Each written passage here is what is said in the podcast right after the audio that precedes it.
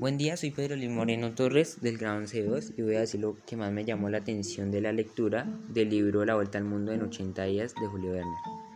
Lo que más me llamó la atención fue cuando entraron en el bosque y ahí adentro había una choza. El dueño era un joven de unos 25 años y pues este hombre tenía un elefante hembra el cual había unos lugares que eran sagrados y estaban en peligro de extinción. El señor Fogg como tenía prisa, lo quiso comprar, pues ya ahí el hombre insistió en que eran sagrados y él no lo podía vender. En el cual el señor Fogg le propuso que se podía hacer su guía para poder pasar alrededor de aquel barranco donde no estaba el puente y pues ahí el hombre insistió de que fueran montados en, el elefante.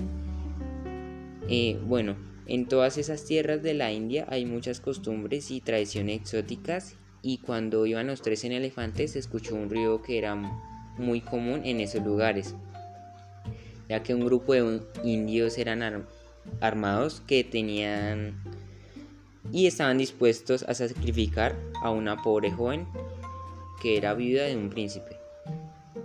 Y pues prácticamente eso fue lo que más me llamó la atención y pues los invito a leerla ya que hay muchos lugares por descubrir.